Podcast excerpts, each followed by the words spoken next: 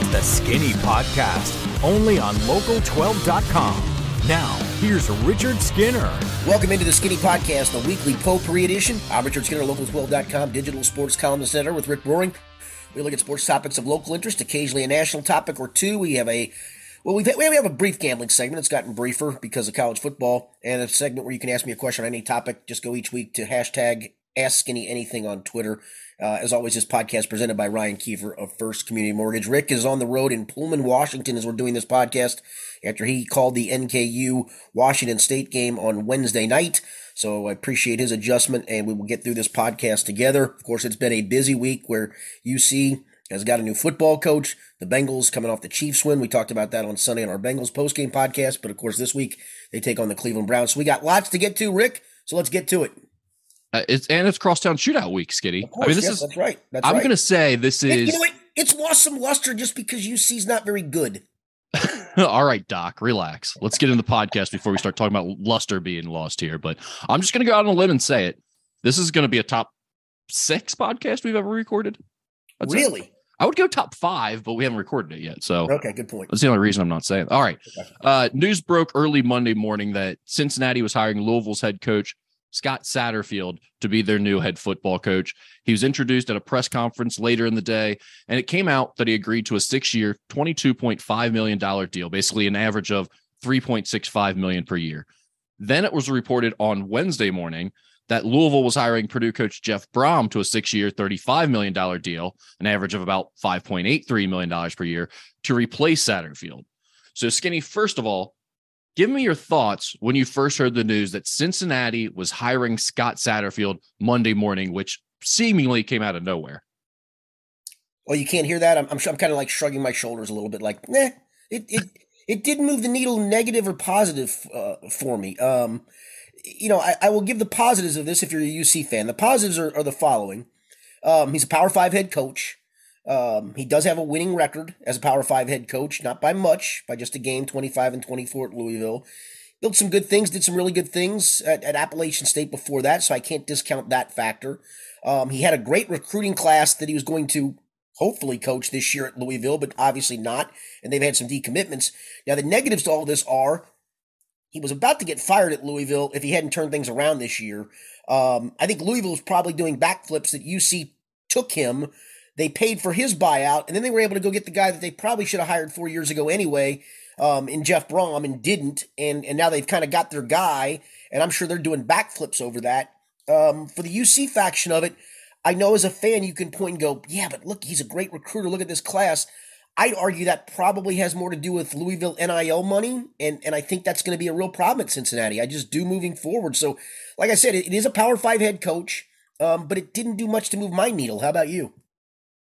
I mean, were you just surprised by by the name? I mean, we didn't hear that name, or no one was really looking in that direction the entire week leading up to the announcement that they had hired him. Yeah, and I guess give give John Cunningham credit for keeping everything close to the vest. He's done a he's done that now in his last two major hires.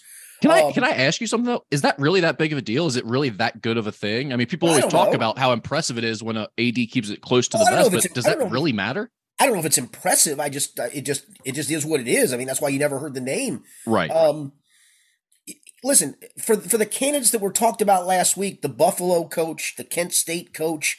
Um, no offense to Gino Guidugli, the offensive coordinator with no head coaching experience. You did land a Power Five head coach.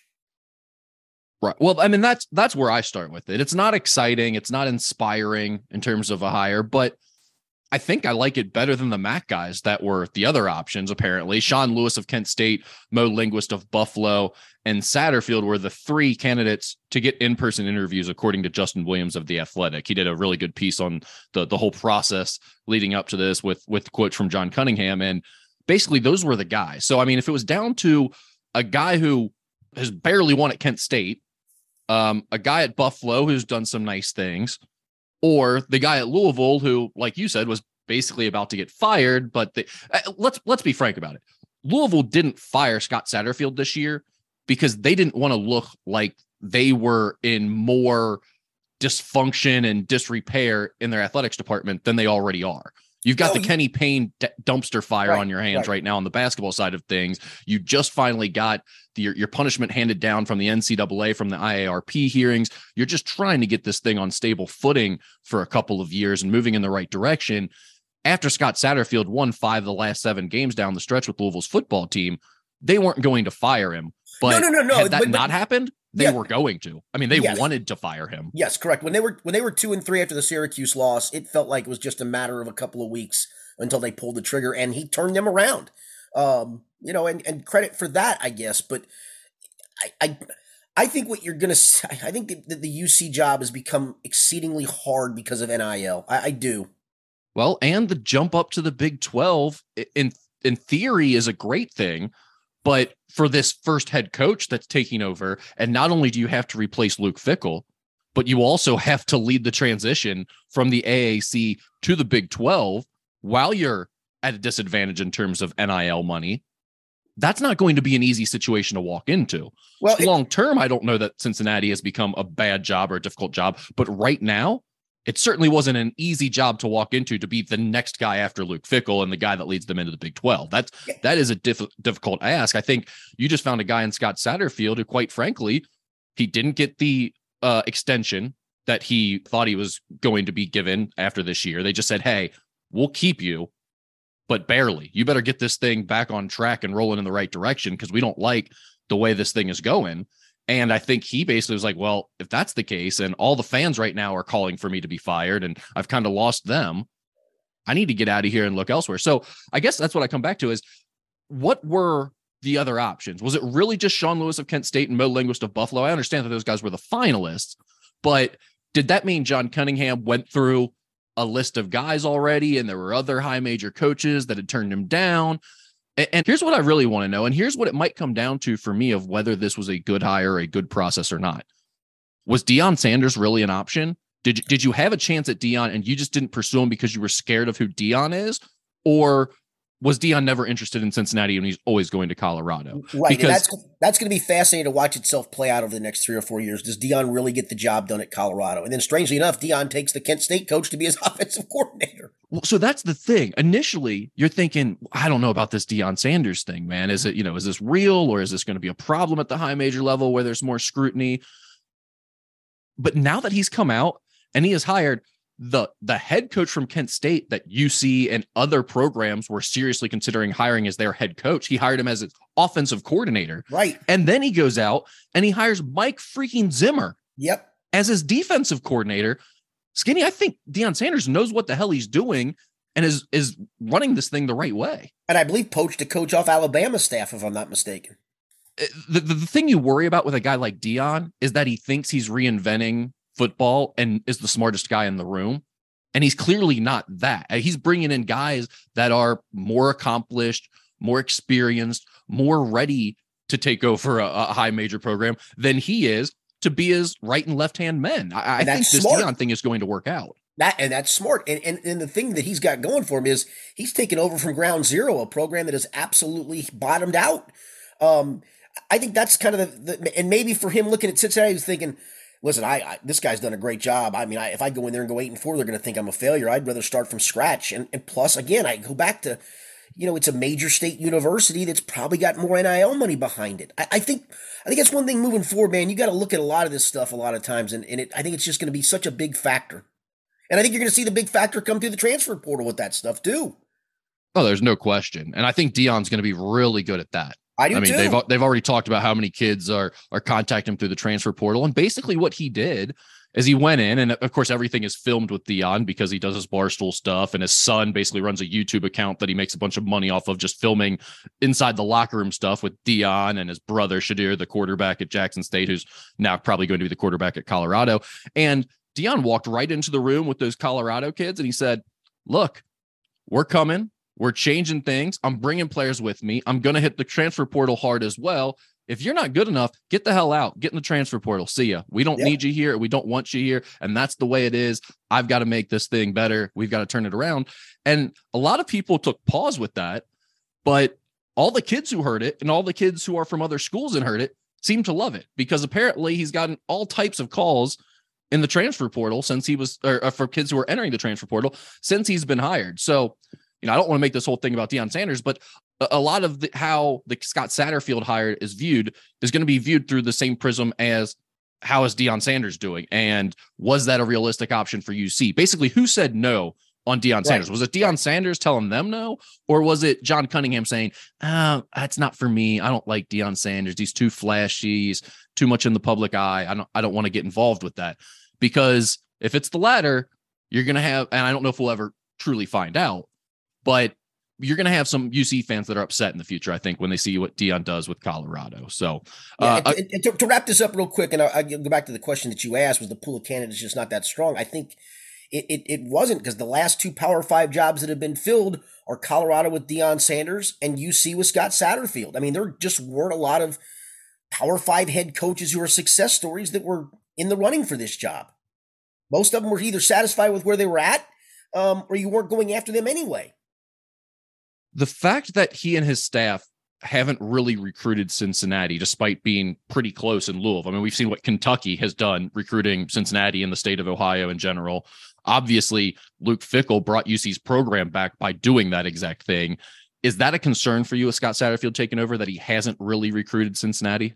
Yes, because the other part too is Kentucky's going to come back into Cincinnati and Ohio and recruit it even harder and probably better because they're going to say, listen, when this cat was down the road in Louisville, we owned him. I mean, you can come here and play in the SEC for us, or you can go to a guy who we owned.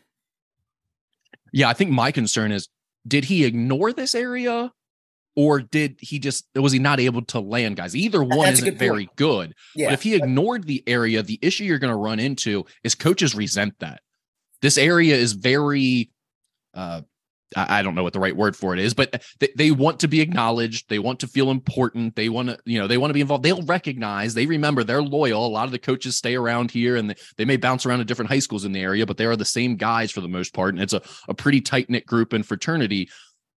If you ignore them and you basically say, ah, we don't need to recruit that area, you're going to have a hard time breaking back in here or just because you became the, the, head coach at Cincinnati. Yeah, the only the only or I'll give you to that though is or you felt like, listen, in the pecking order of recruiting in the area, it's going to go Ohio State, UC, Kentucky. Um, do we want to waste our time being maybe a fourth a lot of times and really not having a chance to get kids? Doesn't mean yeah. you don't have some relationship with these guys that you just aren't going to have a chance to get them. Well, that's the exact question, right? Did you have the relationships and you just weren't landing the top kids, so you ended up not taking as many kids, or were you just saying, oh, we don't want to waste our time, so we're not even going to go up and look at their kids? Because guess what? There are kids they wanted you to look at, even if it wasn't their top kids who were going to land at your school. They still yeah, had other I, kids that they wanted you to come see at least and build that relationship with. Again, you didn't have to take them, but if you ignored the area completely, it could end up being a problem long term. And I'm not saying they did. Maybe maybe Scott Satterfield is great with Cincinnati coaches, and he just wasn't able to land the guys that he wanted to land while he was at Louisville, and that'll change at UC. I don't I don't know. Either yeah, I, way, I think, that would be a little bit of concern for me. Yeah, I, I, think though you can build that relationship as the coach at Cincinnati. I think it's more troublesome if you're the coach at Cincinnati, like Tommy Tuberville was, and you ignored the area. Yeah. As long as you are the coach of Cincinnati and, and go make those relationships now. I, I think that's the important part. Yeah, I mean his staff, they recruited a lot of Georgia, a lot of Florida. They recruited in the Carolinas a lot. It's like, can you get those guys into UC now that you're in the Big 12? Because that hasn't really been the recipe for success for this program so far. It's not recruiting the South and recruiting the SEC territories. It's more been owning Cincinnati, and then dipping into some of the other regional Midwestern states for the most part. But maybe that changes as you go into the Big 12. Maybe that changes with the new staff. And I'm definitely interested to see are the connections that they've shown, eh, they being Scott Satterfield staff, have shown recently in Texas, are they real? Or is that just all Adidas NIL related right. stuff? Right. And I, I, I, fear, I fear it's the latter. Me too. But I mean, if you have some legit connections in Texas, you go into the Big 12, it's a whole lot easier to recruit Texas. I mean, granted, you know, Texas itself is is, is obviously leaving for the SEC, but it's still Big 12 territory in theory. So, I mean, that that'll be interesting to see how how that falls. And, and also his his staff has done a lot of good work in the transfer portal the last few years as they've tried to kind of keep that Louisville program go. I mean, it, I don't think Louisville has been an easy job since he's been there.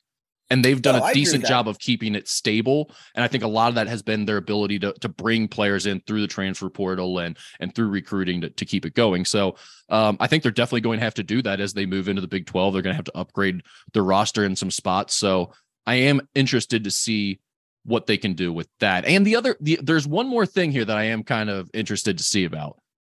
They've had a quarterback the last few years in Malik Cunningham, who is an athletic, dynamic, dual threat guy. Could they turn Evan Prater into something if he Um, stays? Sure. I, I, I- would say this. I, I would hope. I, I, I, will withhold judgment on that. Fair enough. Uh, and and finally, Skinny. I guess. I mean, how well did this work out for Louisville? Perfect. they wanted Brohm in 2018, but he turned them down, so they hired Satterfield. Then the, Yeah, then and- Louisville wanted to fire Satterfield this year, but like we talked about, didn't because they were worried about the instability it would create in the athletics department. So instead, Cincinnati takes them off their hands and pays them to do it, so they Right. can afford Jeff Brohm's buyout plus have 2.5 million left over after that, and they get the guy that they've wanted since 2018 all along that turned them down. Yeah. I mean, that was served up on a silver platter for Louisville. I, I mean, I don't know if I've ever seen anything like that in terms of it. Well, Louisville, I, I listened to about two and a half hours of Louisville call in radio the other day, and Louisville fans were calling in saying it's Christmas come early. I mean, they, I they couldn't get enough of this. They were so excited about it Correct. happening. Yeah. No, it worked out perfectly.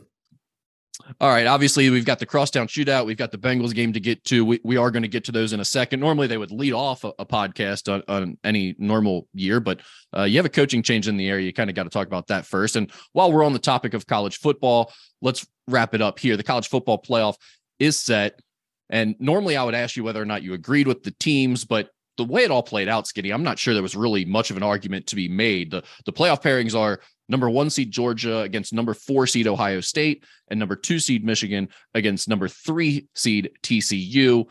Uh, was there any argument to be made here at all, even with seeding, in your opinion? Um, no, I, you know, listen, I, I, if you put Alabama on a neutral field with TCU, they're clearly a double digit favorite.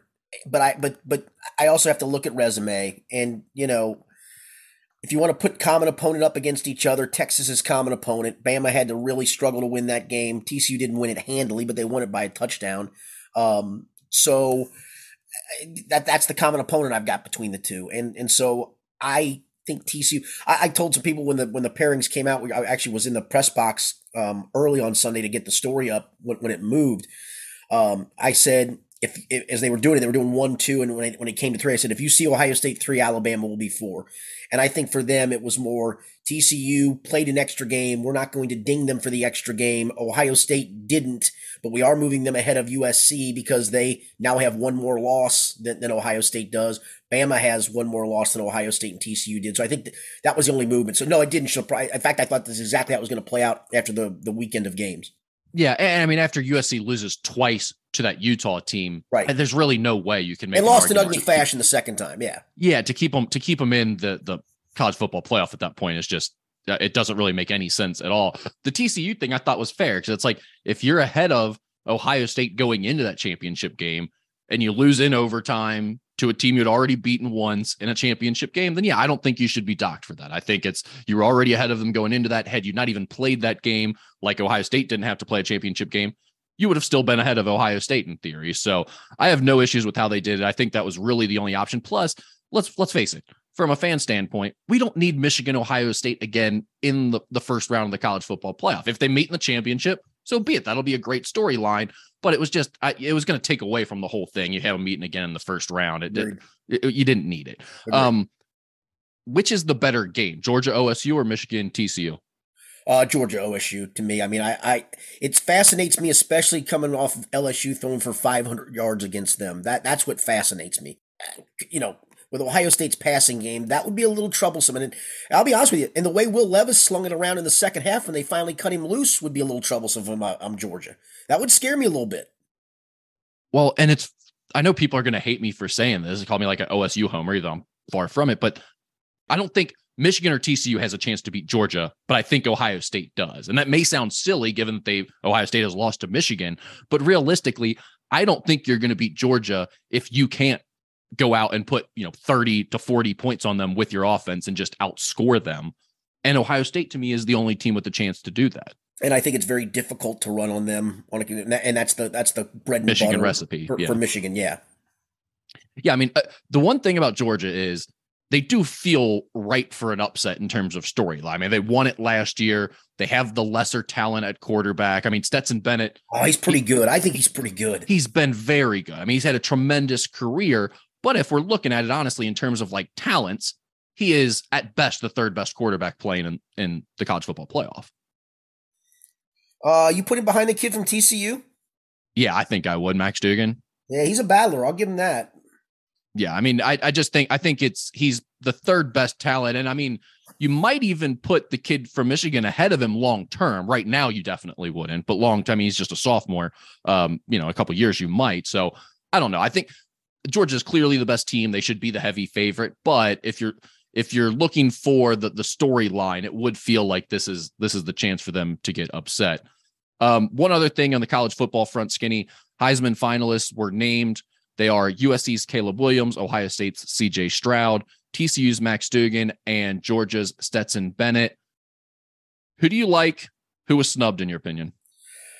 I don't know if anybody was snubbed. I, I, honestly, I like Duggan just because of what he did for that team. I mean, he had to do it as a runner and as a thrower, and and was a battler. And I I I feel bad because I think C.J. Stroud has had a great season, but then I look at the weapons around him. Um, same for Stetson Bennett and Caleb Williams. Um, probably statistically is better than any of them, but crap the bed when it mattered. And so, if I if I had my vote, I'd probably vote for Max Duggan just because of just, what he meant to that team.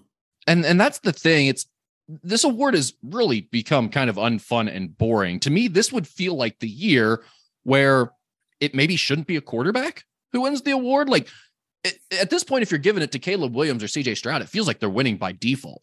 I mean, both of them didn't play their best football down the stretch.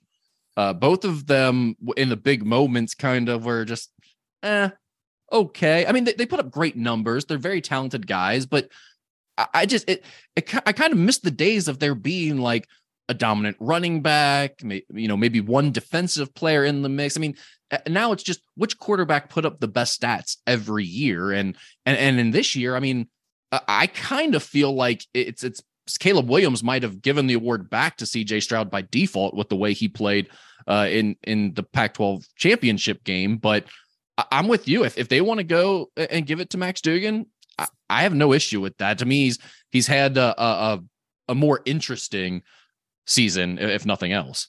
Yeah, I mean, who was he before the year started? And look what he did with that team, and look what that team did with him. I don't know. I mean, uh, are, are you with me though? I mean, like, do you care about the Heisman much at all at this no, point? No, not, not, not, no, I do not. The, the Heisman's like any other like Academy Awards or any of that stuff. To me, it's just another, and especially now you got the Maxwell and the Butkus and the Nagurski and the Fred Johnson and the Jimmy Smith. I mean, there's a trophy for every position group. Pretty soon we're gonna have a trophy for the slot receiver, the greatest slot receiver of all time. We'll call it the the the the, the Skyy Moore Trophy, whatever. I mean, it's eh, give them all a medal. I love it. All right, Skinny, let's switch gears here. It's Crosstown Shootout Week. The Musketeers and Bearcats will face off at Fifth Third Arena, 3 p.m. on Saturday. KenPom has Xavier as a two point favorite. Currently, no Vegas lines out on the game. Sign me yet. up for that line, brother. Yeah, I thought you might say that. Uh, let me start here. Does Cincinnati have to win this game to have a chance at earning an at large bid to the NCAA oh, tournament? Clearly. I mean, not even debatable. Because I mean, you're just not going to have a chance inside the league to get any other than Houston. And I'm sorry, you're not beating Houston. Yeah, I mean, I think in theory, if you if you go and you like win on the road at Houston, and maybe you win a road game at, at Memphis, and I don't know who else is, has a chance to be that's my top point. 75 maybe ucf or something like like sure maybe like there's you know there's probably one or two other teams that have it's a chance to be enough. a top 75 road game but the problem is you would then have to win every big game inside league play and most of them on the road. I, I, don't think that's going to happen for UC. So yeah, I mean, it feels like they don't win this and their chances of that large bid are pretty much gone. So finish this sentence for me, Skinny. Xavier won the crosstown shootout because blank. It's better. Cincinnati won the crosstown shootout because uh Jack Nunge went one for 13 again. Okay. I, I just I think Xavier's Xavier's been tested more. They've they've listen. We talked about last week. They've they've got three really good losses, and yes, I do understand those are losses, and that's where the, they go in the column. Um, but those three losses did as much for me to say, and I think we said it last week in the podcast. I think I said it to make me believe this is a Xavier team that is going to be maybe a second weekend NCAA tournament team. I, I, really believe that they have an opportunity to do that, and um, the fact of the way they came back to beat West Virginia, I think, showed that it's a, they're good. And maybe that- it's, maybe it's just the addition of Souley Boum has just done done that for them. It's, it's given them that one guy that that's just put them over the top a little bit when they've got all those other parts that we like and and feel good about. And then there's this guy, and he's doing some special things for you, and that's put you over the top. Well, to that point, I think Souley Boum has been much better than expected. He's done everything that they thought he was going to do and everything that they said he was going to do when they brought him into the transfer portal, and then some. And the then some that's been really important to me has been late game situations. Colby Jones is now no longer the only guy out there that you're thinking, God, do you really need Colby to step up and take over in this in this moment right now. Souley Boum has been that guy for them. He wants the ball, he wants to take big shots. He can actually shoot from the outside and create his own shot a little bit. And the best thing that he does is he is great at drawing fouls. And you know how that is in those late game situations. Maybe you're down by four, or maybe you're up by four, whatever. You have the ball and it's a couple minutes left on the clock. It's so valuable to have a guy that can put his head down, get into somebody's body, and get to the free throw line for a one and one. And not, you don't have to run a great possession to get a clean look for somebody for a shot that they may or not make. You can just draw foul, get to the free throw line, and let a 78% free throw shooter put two more points on the board for you. He's been great at that. So I think Souley Boum really has helped put them over the top. And yeah, I, I mean, I, I, agree with you that I think Xavier should be the heavy favorite going in. And I think that the West Virginia win really helped solidify a lot of what we were talking about last week with those those losses to Indiana, Gonzaga, Duke, where they played well. And you're saying, I, I like what I see. A lot of things seem to be moving in the right direction. But at some point, you got to win a game against good competition. And they did that against West Virginia. And not only did they beat a good team, but they they did it in impressive fashion where they were down double digits. They were down by multiple possessions late into the second half, and then they really turned it on. They found a way to get defensive stops when they needed them most, and they they just completely shut West Virginia down in the final five plus minutes of that game. That was good to see because that's where they've really struggled. They haven't been able to get key stops, especially against the better teams that they've played. So I think that West Virginia when kind of said, okay, this stuff that you're seeing, it's legit. They, they are playing pretty good basketball right now. They are capable of getting over the hump and winning a game against a good team. I want to do another thing with you, Skinny, here. I'm going to run down the starters, the matchups, because I think these two teams, the way the starters play out, I mean, you may have Souley Boum matched to David DeJulius and Adam Kunkel and Micah Adams Woods. But aside from that, I think you're going to be matched up one to one at the positions with all these guys. So I'm going to give you the matchup and you're going to tell me which team you think has the advantage. Okay. Yep. Mike Adams Woods or Souley Boum? Souley Boum. David DeJulius or Adam Kunkel? Uh, I'm going to call that a draw. Can I call it a draw? I would lean to Julius, I think. Different. I mean, do you think Adam Kunkel think, could be the leading scorer for either one of these teams? Uh, I think he's been the leading scorer for Xavier in a game this year, is he not? Well, in one game, but like for the for over the course of the first eight games, do you think Adam Kunkel could could carry that load for either team?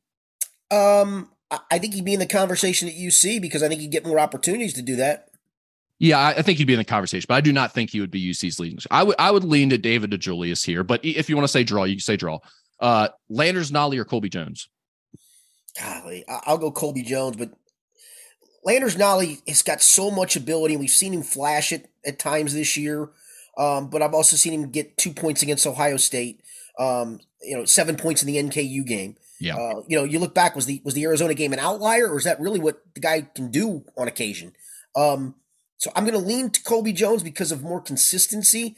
But Landers Nolley in this one, I got two wild cards for, for UC in this one. We'll get to. He's one of them. He's the one guy that would have the opportunity to to, to go for 26 and, and be the guy you go. That's why UC pulled off the upset. Yeah, he, he definitely has that ability, and he scares you if he's on the the scouting report. You, you circle him more than anyone else because he he's an ISO scorer that like you can do everything right. And if he's feeling it, you might not be able to take him away because he's just really good at going and getting his own shot. And when he's feeling it from the outside, especially, he he can get hot in a hurry and really pile up the points. So he would worry me, but Colby Jones is clearly the more complete player. And this has like a negative connotation if you say it this way, but Colby Jones to me is just more of a winner. He does a lot of different things that impacts your team and helps you win, even if he's not scoring.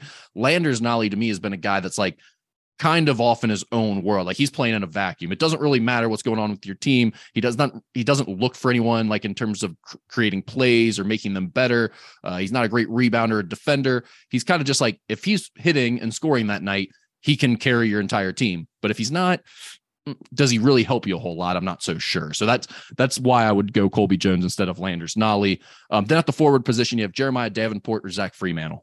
That's a weird one because they're just such different players. Yeah, I mean, the, and both of them could completely combust and be almost useless in this game, or both of them could right. be really good. I mean, yeah, right. They're inconsistent players.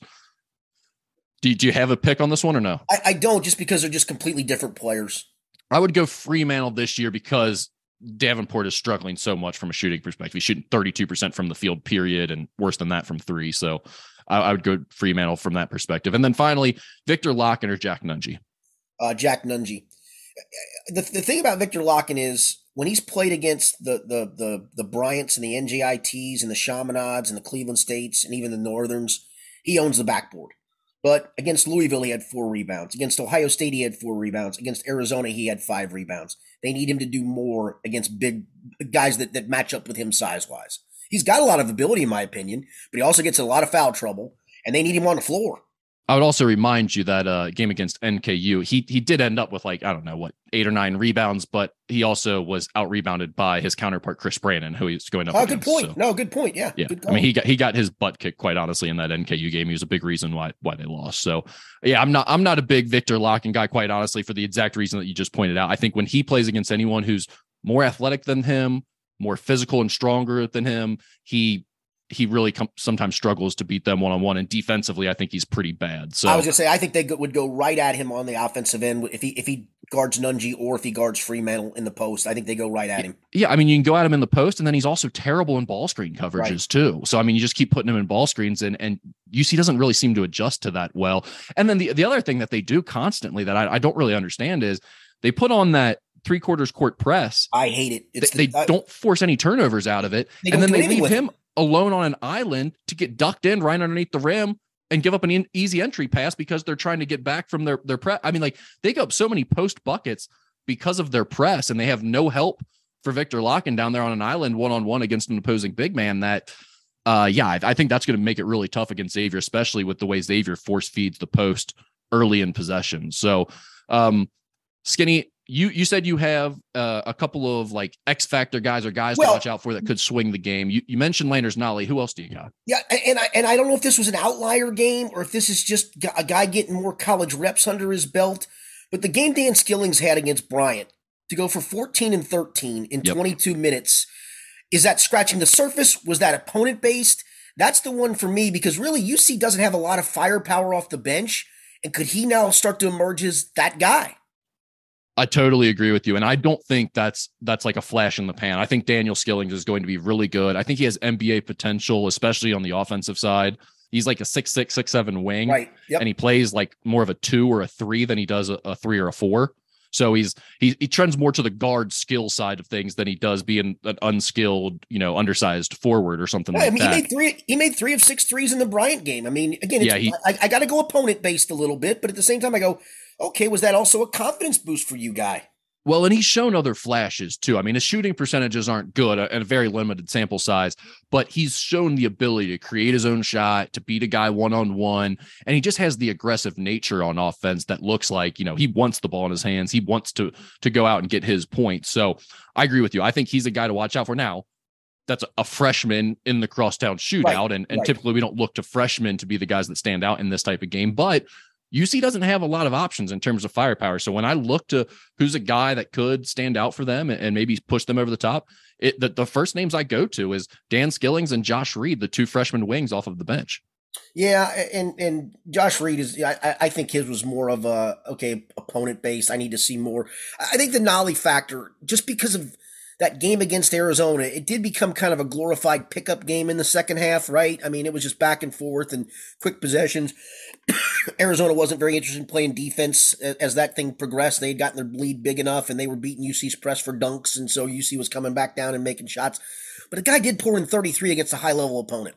That game, I can't, I can't discount that. That game in the second half specifically would scare me as an opponent getting ready to play UC more than anything else just because it doesn't make any sense. Like you, no, you watch that right. half and they look like just an offensive juggernaut, and they're doing it to Arizona, and, who is well coached. Sandwiched around those games was a 51 point game at NKU and 53 the next night in uh, in Maui after the Arizona game, 53 against Ohio State. So was that a complete outlier, or is that what Skinny. they're capable of if Nolley goes off? I had just watched them score 11 points right. in the second half of that right. NKU game in person. I like it made no sense to see them pour in shots the way that they did in the second half of that Arizona game. But I mean, you watch it back on film if you're an opposing team getting ready for this game, you go, damn, these dudes can score. So uh yeah, I mean that that would definitely be my biggest concern coming in the game is that they they are capable of a half like that potentially. And, and yeah, maybe you want to say, look, they were never even in that Arizona game. It's not like that was a a hotly contested second half where the teams were going back and forth and trading shots like in a in a game that mattered. Arizona was in control and sure, but they still made the shots. They still went in. And, and Landers Nolley, I think, is a type of guy that's capable of of repeating that performance potentially. So we'll see how that goes. But Skinny, a couple more questions here. Who is most likely to get a technical foul in this game? Zach Freemantle. I'd say I'm predicting a double technical on Victor Lakhin and Zach Freemantle for perfect. a bunch of nothingness other than they're just two goofballs who will. Yep, just just tangling in the post and, yep. and yeah, uh, um, two two hotheads. Yeah, that, that that feels right. That's a good point. I'll go with the double tech too. Yeah, I don't think there's going to be any type of like serious altercations or fights or anything like that. But just like I mean, like guys pointing into each other's faces or saying something stupid or flexing or something silly. And then finally, Skinny, give me your pick for this game. Let's say I'm guessing the Vegas line is going to be a little bit more than that KenPom line. I would, I'm thinking it's going to be at three, give or take a half a point. So do you want to say I was going to say five. I was going to say five. All right, let's say you want to say three and a half then, or four? Sure. All right, That's let's we'll split the difference between KenPom and and your guesstimate. So we'll go with uh, four. Who do you like? Uh, I'll go Xavier 77 65. All right. Any any any additional thoughts to add to that? Or you just uh, no, I, no that that that just that feels like the right score to me. I just UC's been just against good opponents, just so blah. Other than that, a half against Arizona on offense, and look, Xavier scored on Gonzaga. Uh, Xavier scored on Indiana and they they they almost pull off a win over Duke despite Nunge and Freemantle crapping the bed and making two buckets and 20 shots between them. That feels more outlier to me than anything else. Um, so they've they even scored in that game 60 some odd points with those two guys not doing anything. So to me, I think Xavier's getting in the 70s. I just don't know if UC's got the firepower to do that against a good opponent. And I know that what they did against Arizona, but that feels like such a like I said, that second half looked like it was a a, a glorified AAU game with no coaching. Yeah, I'm gonna go 84 73 Xavier. And I can almost guarantee you that that will be well over whatever the total yeah. is in this game. Yeah. So I, I I can definitely tell you I'm going to like the over in this game. That's always a scary thing when you're talking about the crosstown shootout because they could just as well come out for the first six minutes and nobody scores right, uh, right. with this game because everyone's all juiced up and it's a packed building and all that. But the way these two teams play, I, am going to like the over in this game going. I can tell you without even knowing what it is. So I'm I'm going 84 73 Xavier in this year's crosstown shootout. Any final thoughts, Skinner? Can we move on to the Bengals? Let's move on to the Bengals. All right. They did beat Kansas City 27 24 on Sunday at Paul Brown Stadium. It marked their third win over the Chiefs in the last calendar year. You and I did a full recap on that game Sunday night, and you can find that podcast on the same feed you found this one on. Cincinnati will host the Browns on Sunday at 1 p.m. Skinny, I got a, a few different Bengals questions here for you, and we'll start with Joe Burrow, the way he's played, I just looked it up this morning. DraftKings currently has Joe Burrow with the third best odds to win the NFL MVP award at plus 600. That's behind Patrick Mahomes at plus 125 and Jalen Hurts at plus 175. Is it worth it? Is that worth considering, in your opinion, Joe Burrow at plus 600 as an MVP candidate? Yeah, I think Jalen Hurts probably will win it if he continues on the path he's gone on, just because of what he's done both as a runner and a passer, and what Philadelphia's done as a team. I do think if you were going to give me his odds versus just Mahomes, I think I'd take Joe Burrow just because he's got the wins over. He's got the win over Mahomes, and and um, just the way he has played. I, you know, if you if you take out, I, I did a story last week, I guess, um, just how he's played since the Cleveland last Cleveland game. I mean, he's completing 72% of his passes. His passer rating's like 116. I mean, the numbers are just absurd how great he's been during this four game uh, winning streak. And, you know, it's not just that. I mean, he's he's also been a big part of other wins this year for this team. I, I do like the odds because I, I the, there is the possibility the possibility, I don't think it's going to happen, that that they run the table. And if they do, that means he's going to beat along the way Tampa Bay on the road. That's going to matter. Um, Buffalo and Josh Allen, that's going to matter. And then yep. Baltimore, that's going to matter. So if they do those things, then I, I, I think he is the MVP. And so if you're going to give me those odds now, I think I'd take it. I actually have a small wager on Joe Burrow. Um, I think I got him at 12 to 1, maybe 15 to 1. I have to go back and look. But it's a decent it's a decent price that I got Joe Burrow at for MVP. I didn't put much on it, but I've got it. When did you get him? Oh, uh, it was like week three or four, I guess. Yeah, so that, that's what I was just gonna say. That I I actually think Burrow does have a chance to win the award. It's not a, a good chance, but he has a chance, a legit chance, and it's for the reasons I do too. And eh, but Burrow's path is what you just laid out. He has multiple marquee games left on the schedule. He already has the Bengals rolling. If he leads them on a crazy run down the stretch where they either run the table or maybe even just lose one more game, but but you beat Josh Allen in Cincinnati where everyone's watching and, and everyone's paying attention to that game. It, it's a it's a marquee matchup. That is a big opportunity right there that I think would would go a long way towards it. So I think there is a chance, but if you were going to do this, you should have done it three or so weeks ago because he was 10 to 1 or better right. in most places. Some right. place had him as, as high as like 12 to 1 or 15 to 1. 6 to 1. I never love futures odds unless you're getting really high odds. 6 to 1 is about where I would start to draw that line probably and make it no longer worth it to me. So I might consider it still because I think there's a chance it could happen, but I, I really would have rather had it a few weeks ago when you yeah. got him at 10 to 1 or longer. Yeah, and, and the thing is, um, he has to go on a roll, and Jalen Hurts has to kind of crap the bed here down the stretch a little bit. Yeah, and I, am not sure that both of those things are very right. likely to right. happen. Right. Uh, you might be able to get one of them. The the one that actually is more interesting to me, and I'm curious what you think about this. Zac Taylor is currently 80 to one to win Coach of the Year. Yeah, I I I, I just I think it's going to go to Sirianni or, or McDaniel. It, it, it usually does that. I mean, because Zac, it's more of a most improved award. Yeah, it always yeah. feels that way. I mean, look, um, but man, if he if he if he leads the, I mean, granted, it's not going to factor no, in the Super you. Bowl, but you think if he does it again and they has him at like an 11, 11 wins this year or something, right. I mean, man, tough to overlook. Yeah, 80 to 1 is worth a five five spot, probably. Yeah, 80, 80 to 1 is crazy. I, I mean, you would think he would at least be in the top like five or six candidates here. He's right. not even close. Yeah, I think a lot of times though, when you're coming off of a Super Bowl, you better go 15 and 1 or, or 16 and 1 or 15 and 2, whatever um, to get get an award like that. I, I it's it, it, it's just hard to do. It's it's usually guys stepping in like a McDaniel and going, "Oh, look what he's done with Miami in year one," and Nick Sirianni and the ridiculous things that Philly's doing. I, I think those are your two guys. Yeah, that that's the issue. Is there there's two candidates that seem so obvious this year from the most improved turnaround perspective that usually is the uh, sort of standard honest, narrative to win this award. Kevin o- Kevin O'Connell of of of uh, of Minnesota's in that conversation too. Yeah, he's up there. He was, I think he was third or fourth. Yeah. Uh, Zac Taylor this week, Skinny said Joe Mixon will still be the starter now that he's back from a concussion, despite the strong play of Samaje Perine in his absence. Do you agree with that call? I do, and, and it's funny. So that's a story I'm actually writing today um, uh, of the fact that you may see a little bit more balance at running back. And, you know, we, we also talked to Brian Callahan on Wednesday um, uh, we usually get the coordinators off to the side a couple different days of the week.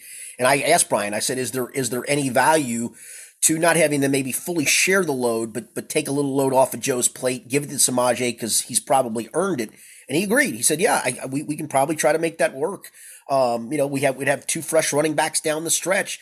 But he did say the same thing. He echoed, "Joe's our our number one. Joe's our starter." And, and he's right. I mean, let's look. Samaje's done great things, and that's a great thing. But the last full game Joe Mixon played, let us remind ourselves, he went for over 200 yards of total offense and scored five touchdowns. Let's yeah. not forget that. We can't toss that aside and just go, I, know we love the way Samaje plays, and he and he's uh, uh, feels like he's a more physical runner than Joe, and we certainly know he's a better pass blocker than Joe, and he certainly showed against Pittsburgh catching three touchdowns.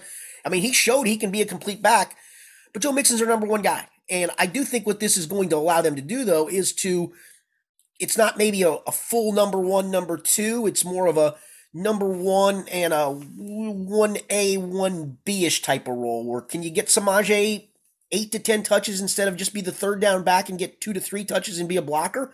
I think you can. Yeah. And that's what I would hope we would see. Like, let's be honest, too, around the NFL, that's pretty typical nowadays. A lot of teams will kind of platoon running backs back Zeke there. Tony Pollard. Yeah, I mean, you may have more of a featured guy that's your number one, but a lot of teams will mix it up and, use multiple backs. And at this point, the way Samaje Perine's played, I, think you have to do that. You, you, can't just ignore him and leave him out, especially because of what he's done in all aspects of the game. It, the pass blocking to go with it, the pass catching to go with it. It'd be one thing if it was just, okay, yeah, he's pounding between the tackles for three and four yards a pop. That's nice. But we want Joe Mixon back out there to make some plays for it. It's like, well, Samaje Perine's made some plays now too. And and he's doing everything at a pretty high level. So yeah, and, he deserves think, to be on the field some, but it doesn't mean he takes away the starting spot. Yeah, I, I, think the other thing, and Brian made, made, made mention of this too, is is they've been more efficient in the run game, and when you're more efficient, and some of that's tied to they found runs they like, um, the way the offensive line's playing. When you are more efficient in the run game, there are going to be more chances to run the football. It's not going to be games where Joe Mixon gets ten carries and Joe Burrow scrambles twice, and that's your run, rushing attack for the day, twelve carries. I mean, you may now get into games of approaching 28, 30, 32 rushing attempts. And you can't have those all be Joe Mixon. You want to have him fresh. Could that be 18, 18 Joe Mixons, eight Samaje Perines, and three Joe Burrows to get you to 30 carries along though, and, and one jet sweep to Trent Taylor where he gets tackled for a three yard loss. I mean, could you have those those things to get you to 30, right? And I think you can. I think you can make it work for everybody. I think you could too. Uh skinny, are the Browns a bad matchup for the Bengals, or is it a fluke that they're one and six against them in Zac Taylor's career as head coach and have lost the last five against Cleveland? Yeah, I think there's a little aspect to that, and and and um, I didn't ask the question, but the question was asked before I could ask it. It was asked the way I was going to ask it, um, and the answer is correct. I mean, a lot of this has been self-induced. Um, some of it was Baker Mayfield. For whatever reason, Baker Mayfield had this team's number. Now, I will tell you, this is a crazy stat if Deshaun Watson leads the Browns to a win, it'll be it'll be a fourth different quarterback in as many games that has beaten the Bengals for the Browns. Deshaun Watson would be the fourth. Earlier this year, Jacoby Brissett. Week 18 last season, Case Keenum, and before that, Baker Mayfield. That's the thing that stuns me more than anything. I agree with the self and you know self inflicted issues the Bengals had. Um, you know, a tip ball by Myles Garrett that led to an interception on that drive on Monday night kind of sent him to, to a death. And Joe getting sacked from behind and, and having the ball knocked away kind of led to the death spiral of that game. So some of it is self induced, but it is weird that it would be four different quarterbacks. At that point, you just go, for whatever reason, that team's got our number. And I can't, and that's the thing, it's hard to put a finger on it other than pointing to some self induced things and pointing to the fact that when you look at Baker Mayfield's numbers, for whatever reason, against the Bengals, he's great. Didn't they have some weird, goofy backup quarterback that beat them back in like 2019 too? Mm. That like made his first start ever. I want to say. No, that was. No, I think that was a game the Bengals. That's when Kevin Hogan started. Um, uh, okay, maybe I'm misremembering that. that that's the really, one they won. Yeah, they, but he actually had a really good first half. I think. Yeah, that, that, that, might have been the AJ Green hail mary. No, that might have been 18, but whatever. Yeah, I think it was Kevin Hogan you're thinking of. Okay, I think that is what I'm thinking of. All right, thanks for clearing that up. Uh, you know the other part about this matchup that Joe Burrow pointed to when someone said, "Is there, you know, is there something difficult about this matchup for you?" or whatever, he goes, "Yeah, they have Myles Garrett. That's that's right. something different about them. That's a pretty good point. I mean, you, you face good pass rushes all the time, but Myles Garrett very well may be the most dominant one that you face. And if you look at ESPN's uh, pass block win rate for for pass rushers, Myles Garrett is at the top of that list, and he's been that way for each of the last two seasons. So uh, maybe that is part of it. Maybe they just really have a difficult time accounting for him, and it it rushes everything or, or throws them off a little bit in terms of their timing offensively. So uh, I don't know. We will see. But uh, we'll we'll, we'll uh, actually get to that right now in terms of our pick. So let's get into our our betting segment. Last week I went two and zero. We the only pick was the Bengals game, and Skinny I had the game dead on the number 27-24 was exactly what I picked. So uh, I I was two and zero. You were one and one. You had the over, but you also had the Bengals winning outright. So I am now 49, 45 and one. You are 44, 50 and one. And uh, my best and my best bet hit last week. Kansas I was, on the money line. I was just going to say that your best bet was Kansas State plus three and a half. They won by three in overtime, so you won that. My best bet was Bucks minus four, and they won 17 to 16. So that bet lost, even though the Bucks did pull off the win. And our only game of the week is we we we did give you the Xavier game too during our basketball yes, segment, but our, yes, but our only actual pick'em game of the week for football season is Browns at Bengals. Bengals are a six point favorite. The total is 47. What say you?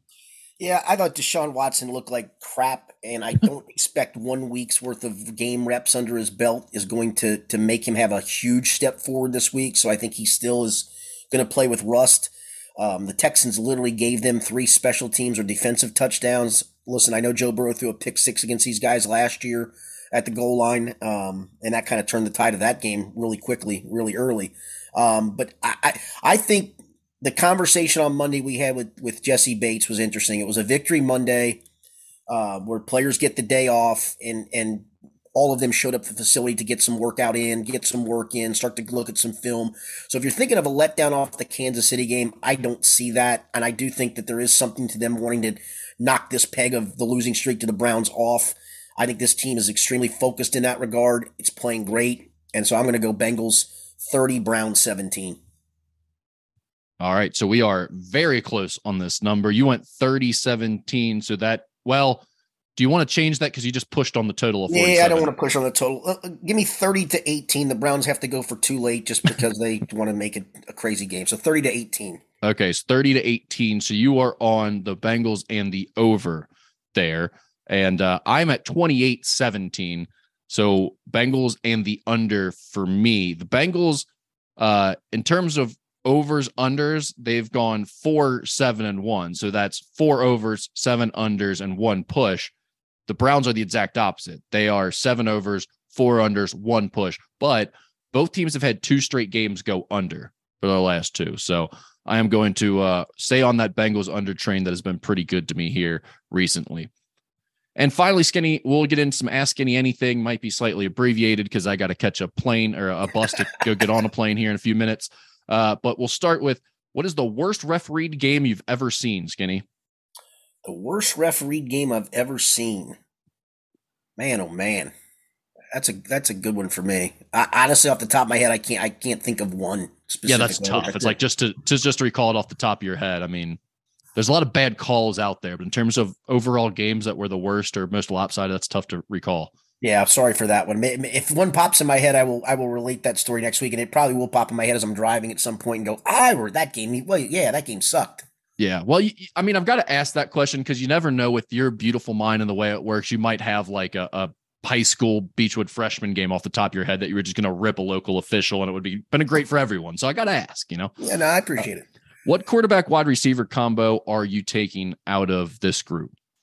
Burrow and Curtis, Kenny Anderson and Chase, Boomer and AJ Green, Dalton and Ocho Cinco, Palmer and Pickens or Blake and Parrish?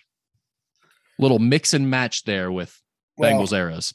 Well, Lamar was a cornerback, so I, I think the Blake to Parrish combo wouldn't wouldn't work so good. Uh, I didn't even I didn't even look at that. Good point. That's okay though. That's okay. I'm a big Lamar Parrish fan. Don't don't. I've I've made that known on this podcast. Who asked that he, question? He, he, he, probably could have been a great wide receiver because he I think he still he ranks fifth in NFL history in in uh, in non offensive touchdowns. That's how yeah returns.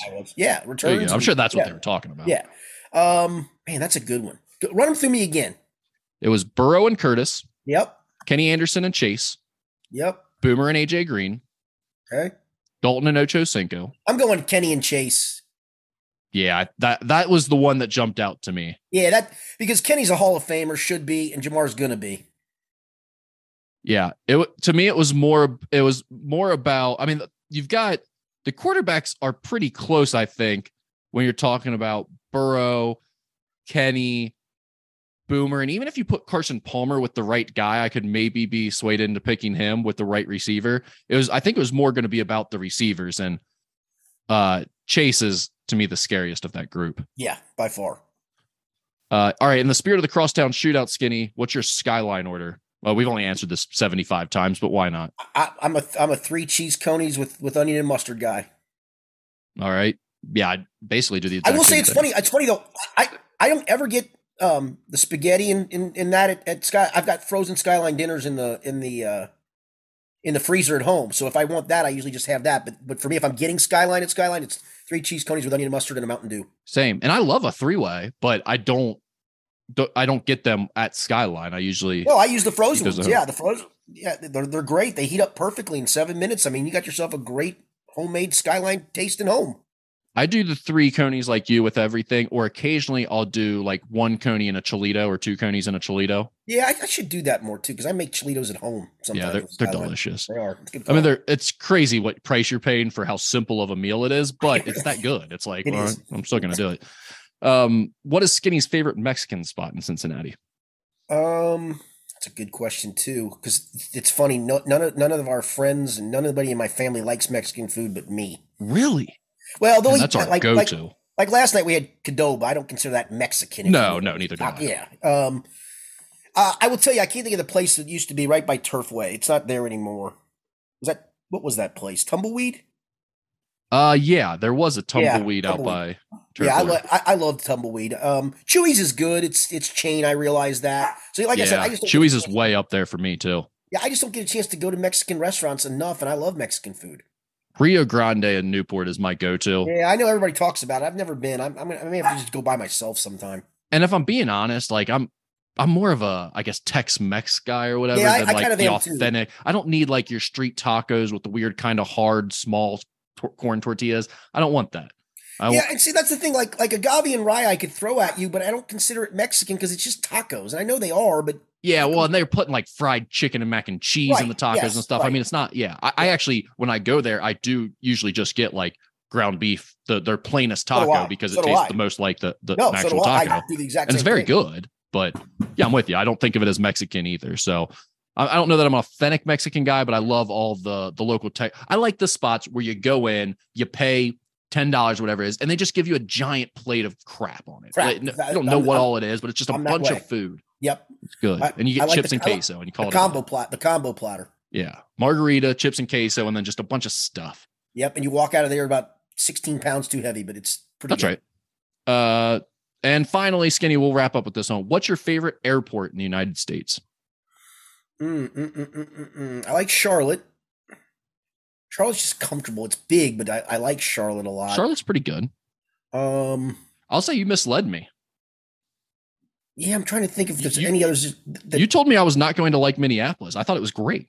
did you really? Did you have a long walk? We did have a long walk, but we had a, a layover, so it didn't really bother me. It actually felt kind of good to get up and, and stretch a little bit. And then, I mean, it's- it's like, you know, they just take that whole like Mall of America thing to everything there, I guess. Like they just Well, have a mall in the middle of their airport, like a food court. They had every restaurant.